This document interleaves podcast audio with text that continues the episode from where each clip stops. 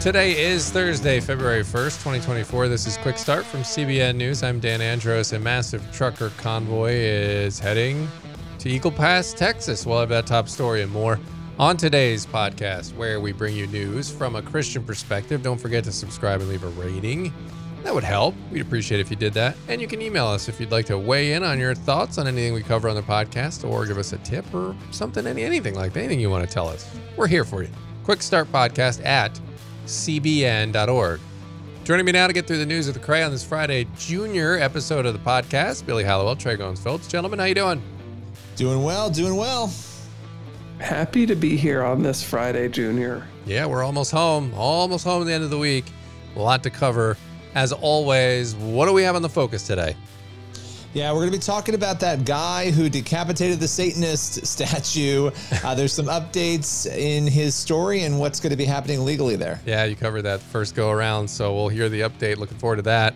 On the main thing, we talked to CBN's George Thomas on the state of religious freedom around the country and the world. He's at the IRF conference in DC this week.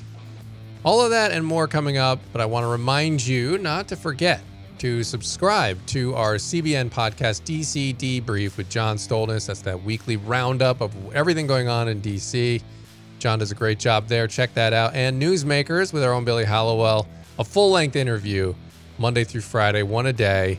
Get the full context. Check that out. Newsmakers and DC Debrief. Links to subscribe are in the description of this podcast episode. All right. All the housekeeping is out of the way. Let's get to the news here in 90 seconds. And a trucker convoy is converging on Eagle Pass, Texas this week. The exact numbers of the truckers not yet known as their organizers are encouraging truckers from various parts of the country to sort of all meet down there so it's not like they're arriving in one big line. There's a lot of talk about this convoy, and Representative Roger Williams in Texas said he welcomes this convoy to the US Mexican border. He said there's nothing more American than truckers. They care. It's something they can do to call attention to the fact that the Biden administration is totally inept on securing this border and doesn't really want to. The group organizing it, they're called Take Our Border Back. And they started this drive on Monday. The organizers from Virginia heading towards Florida on their way down to Texas and Arizona and California by February 3rd. And they said, as long as it's peaceful, come on, let's go. And frankly, every trucker is welcome in Texas. And the U.S. House Foreign Affairs Committee held a hearing earlier this week after reports that 10% of UNRWA employees are affiliated with Palestinian terror groups, and 12 of them took part in the October 7th attacks on Israel. Several witnesses testified they weren't surprised. You can check out the full story on that over at cbnnews.com. You can read it. I got the link here in the description of this podcast episode as well if you want to get there that way. All right, guys, those are just some of today's top headlines. Make sure you get more over at cbnnews.com. This this trucker convoy that's coming, we don't know how big it is. We don't know how many truckers are going to show up like I said because they're urging people to converge, but the border crisis has only gotten worse. We've talked about it on this podcast several times. Chuck Holton from CBN's down there now. You can check out his live reports on the CBN News YouTube channel. He was down at Eagle Pass on Wednesday. It's going to be a major issue. And like we talked about with the visibility, there is no denying this time that it's an issue. People will still find a way to probably deny, they'll try. But I mean, it's such a big issue because as Christians, we of course want to care for people, right? But that's to me a separate issue than actually just securing our border. Because when you see and have entire population of Seattle, like a city like Seattle, entering in the border every month, like that's just not sustainable. That that doesn't actually help people in the long run when you let that many people in. It's just it's not going to work. We don't have the infrastructure, all that, all the whole nine yeah. yards, right? So, I mean, you, you can see it in the cities now when they're like, oh, we'll be sanctuary, we'll let everybody in. And then they're like, wait a minute, actually, just kidding. We don't have the infrastructure for that. And that's the same way it is yeah. in Texas and everywhere else. it's not even just infrastructure. I mean, yeah, it's infrastructure. It's also just you know the the ability to accommodate what people need. You have to consider that when you have children coming in, you now have people that have to be housed. Fine, you you solve the housing problem. You put them in hotels, whatever these cities are doing, but then you're putting them in school and they don't know English, perhaps. So now you have a language barrier. This i there are so many layers of this, but I would argue right now, going into an election year, this is not a good thing for the Democratic Party in mm-hmm. particular because they're the ones that everyone's going to look to on this and say, hey, you're in charge. What's going on? The biggest issue, and I think it's the thing that gets the least amount of attention outside of the humanitarian piece of this and what we're doing with people is the fact that this is incredibly dangerous. We don't know who these people are who, Yeah. who are coming across. There could be terrorists here already, or I don't know. You look at Hamas, will they perhaps want to use the border in some way to come over? So th- this should be one of, if not the biggest issues on everyone's agenda Yeah. right now this election year. Yeah, the terror thing is a real, real issue because even if they weren't coming in before, they're certainly looking at it now, going, hey, wait a minute, maybe we can get in there a whole lot easier now. Almost certainly that's happened to some extent already. But even if it hadn't, I would think it's got to be on the agenda for people who want to harm America. All right, well, let's head on over to the focus story now. And a Mississippi man who made national headlines recently for tearing down and beheading a satanic display in the Iowa State Capitol, now facing some new charges. What's going on here? Yeah, this is Michael Cassidy. And, you know, what's so interesting about this case, Michael Cassidy did not deny that he did this, right? He openly has discussed why he did it. In fact, we, we interviewed him uh, back in December talking about the destruction of the display. And he said he thought it was the right thing to do and explained why. Uh, but he is now being charged with a hate crime. So this has elevated the first charge was a fourth degree criminal mischief charge. That's a misdemeanor, from what I understand, in Iowa. That has again elevated to a hate crime charge. And court documents showed that he was uh, basically allegedly found. Uh, to be accused of committing an act under Iowa's hate crime statute that is in violation of individual rights. So this would now be a third degree criminal mischief charge, which is known as a Class D felony. He will be arraigned on February 15th. And lots of questions I'm sure people have around that. How could this be, you know, how, how could this be a hate crime? Uh, but when you look at Polk County, the attorney's office there, they've put out a statement on this. They said that the quote evidence shows the defendant made statements to law enforcement and the public indicated he indicating he destroyed the property because of the victim's religion. Um, and the statement went on to offer other details uh, that the property damage fell between 750 and $1,500. And that is another thing that sort of elevated those charges against him. And I think speaking out on it probably it seems to have added to that. So there's a lot more we could say there, but those are the, the details of where things stand now. Yeah, I mean, I'm wondering if he's saying that uh, if, I'm guilty of hating Satan, then uh, guilty is charged. What's he said in the past about his reasoning? Yeah, um, he, you know, when we talked to him, he said that we should not tolerate Satan, and he described, you know, how this whole thing unfolded. He had learned on social media that the Satanic Temple had put this display in the Iowa State Capitol, and he found, you know, some concern with that. Obviously, he thought, how in the world could satanic icons be in the Capitol? Um, he thought it was maybe an oversight, some bureaucracy, and once he realized it wasn't being taken down, um, he said he got a plane ticket to Iowa and went to see the symbol for himself. He said, quote, whatever emotion you may have felt looking at it online, it's completely different when you're actually in the Capitol. He talked about being an American who's been in the Navy his entire adult life and that he had fought to protect the country and it wasn't to protect Satan. He said, we, we say, so help me God, not so help me Satan. And that he felt, you know, he, he basically couldn't let it stand. He thought it was intolerable. So he said, I did what I did. And Yeah. there's more to it, but that's sort of the baseline. You think is the big reason why this case, you know, why it, it matters in the in the grand scheme of things? I think this is a challenging case because I think for Christians, we say, of course, there should be no, you know, praising of Satan. And I want to remind people the Satanic Temple does not even believe that Satan exists. This is an atheist group, you know, that I think really realistically, purportedly, is trying to get attention for itself. So it goes out Yeah. of its way to do these things that you know people will pay attention to them, but they're basically atheists. Uh, but of course, it's still concerning when when Satan is being elevated. But this is a challenging case because you do have this question of well do they have the freedom to believe and do these things right if they do have the freedom to believe and do these things and somebody is opposing that and they're taking this sort of action you know if this were a christian or some other faith as much as we don't want to elevate satanism would we be okay with the same actions being taken? On the flip side are we okay with promoting satan in this way? So it, it's a complicated case. Yeah. Yeah it really is. And it's just frustrating and sad that you have groups like these atheists out here who, uh, like you said, essentially exist as trolls and they want to try to make a point about foisting ideas on other people and that it's they view it as bad and then I have to deal with it. But you know, when you're actually replicating the embodiment of evil, it's kind of a different thing, right? And um, and so it's it's frustrating that these guys are out here running around and we have to deal with this nonsense, but we do have to come up with the reasoning so that we can get it out of here, but uh, doesn't seem like we've done that yet. No. And, and, you know, I think you have a dynamic where people were, if you go back to December, some people were praising him in the Christian world, saying he's, you know, basically a hero for what he did, taking a stand.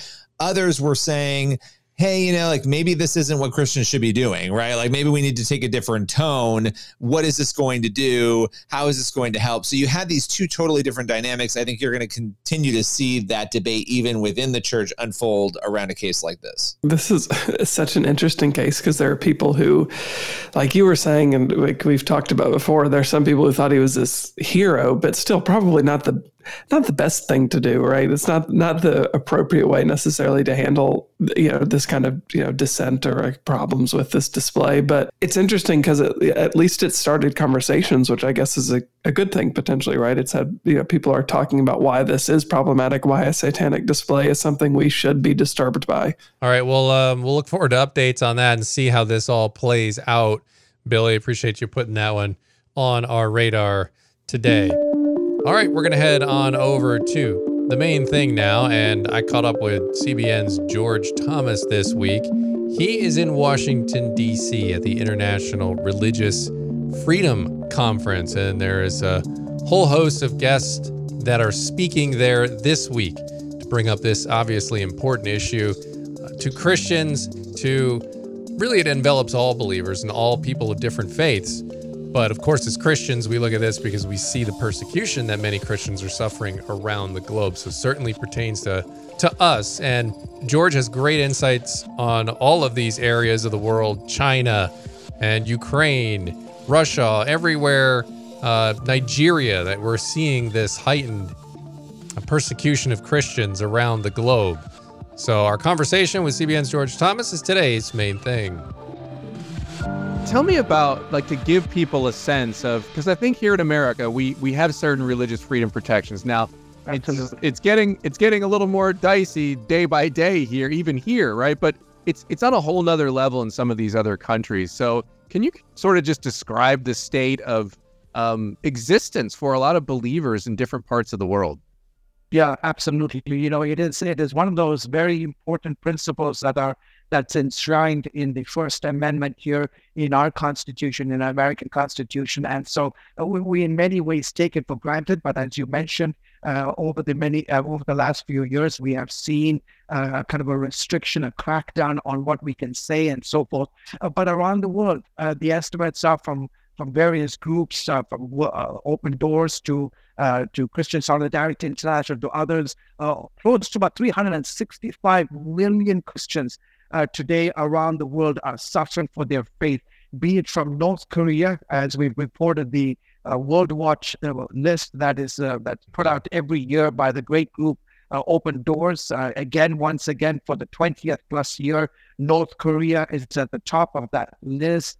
Somalia, India, Nigeria, Yemen, Eritrea, and as I've as I've mentioned, you know, I've reported in so many of these countries uh, the, the level of persecution that believers face, Christians face. Uh, you know, you take, for example, one of the trends that that's emerging uh, in the last few years is a sort of nationalistic uh, uh, ideology, this nationalistic fervor that's rising in many, many countries. So what happens, like, I'll give you a perfect example. One of the today, the world's largest, most populated country, India, uh, has deployed these nationalistic, Hindu nationalistic fervor that, you know, to be an Indian is to be a Hindu.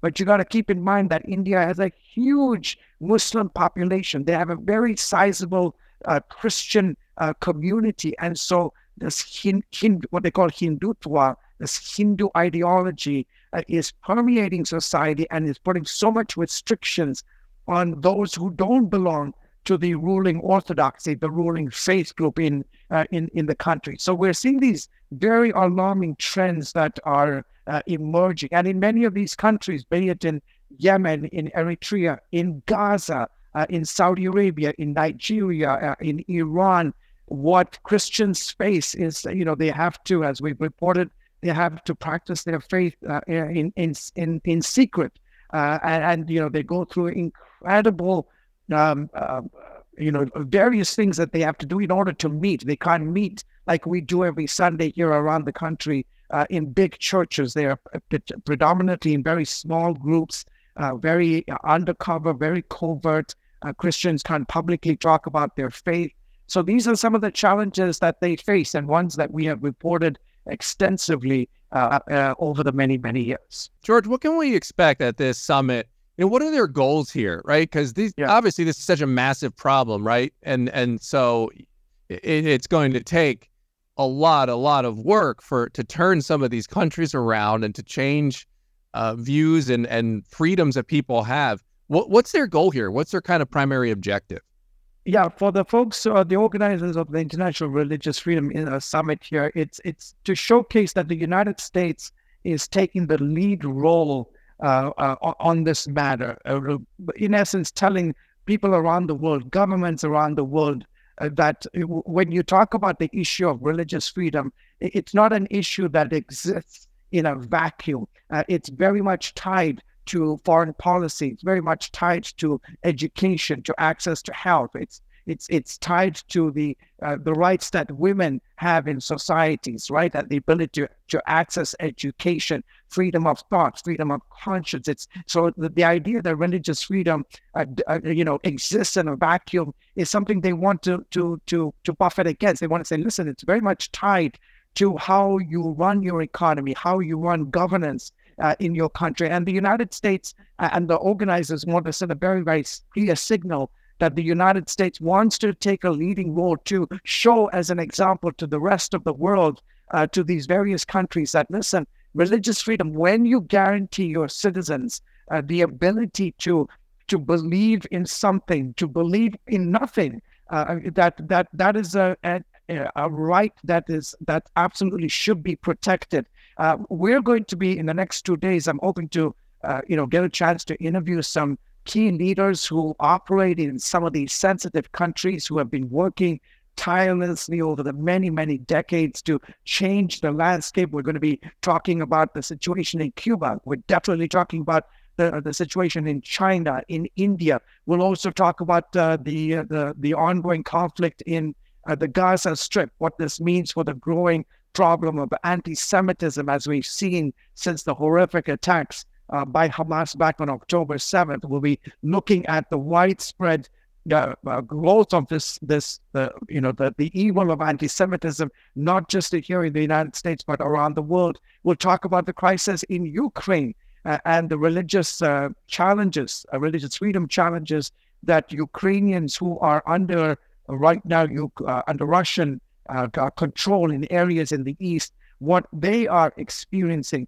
and you can look at it from North Korea to Ukraine to the Middle East uh, to parts of Africa to parts of Southeast Asia. And and again, this is you know look at this as an opportunity to to understand firsthand, to hear firsthand from those who have to live through these situations, these circumstances in their countries. And then more importantly, it's an opportunity for our viewers to pray, right? Because, you know, when I meet believers, uh, in these countries. The, the one thing they, they always say to me, it's a, it's a, it's a theme that I hear over and over and over again, Dan. They, they say, don't pray that the persecution would be lifted. They ask us to pray that they would have the spiritual spine to stand when the when the tough gets going, when the intensity intensifies, when the persecution intensifies, they always ask, Would you pray that we will not buckle under the pressure, that we will not collapse under the pressure of what we are facing, which is incredible, right? We don't understand that. We don't, we, we can't empathize with, with that to the extent of what our brothers and sisters are experiencing in China. So uh, when you join me tomorrow on Tuesday and Wednesday, uh, you know, I really want that to be sort of a clarion call of focus that you will be prompted to pray.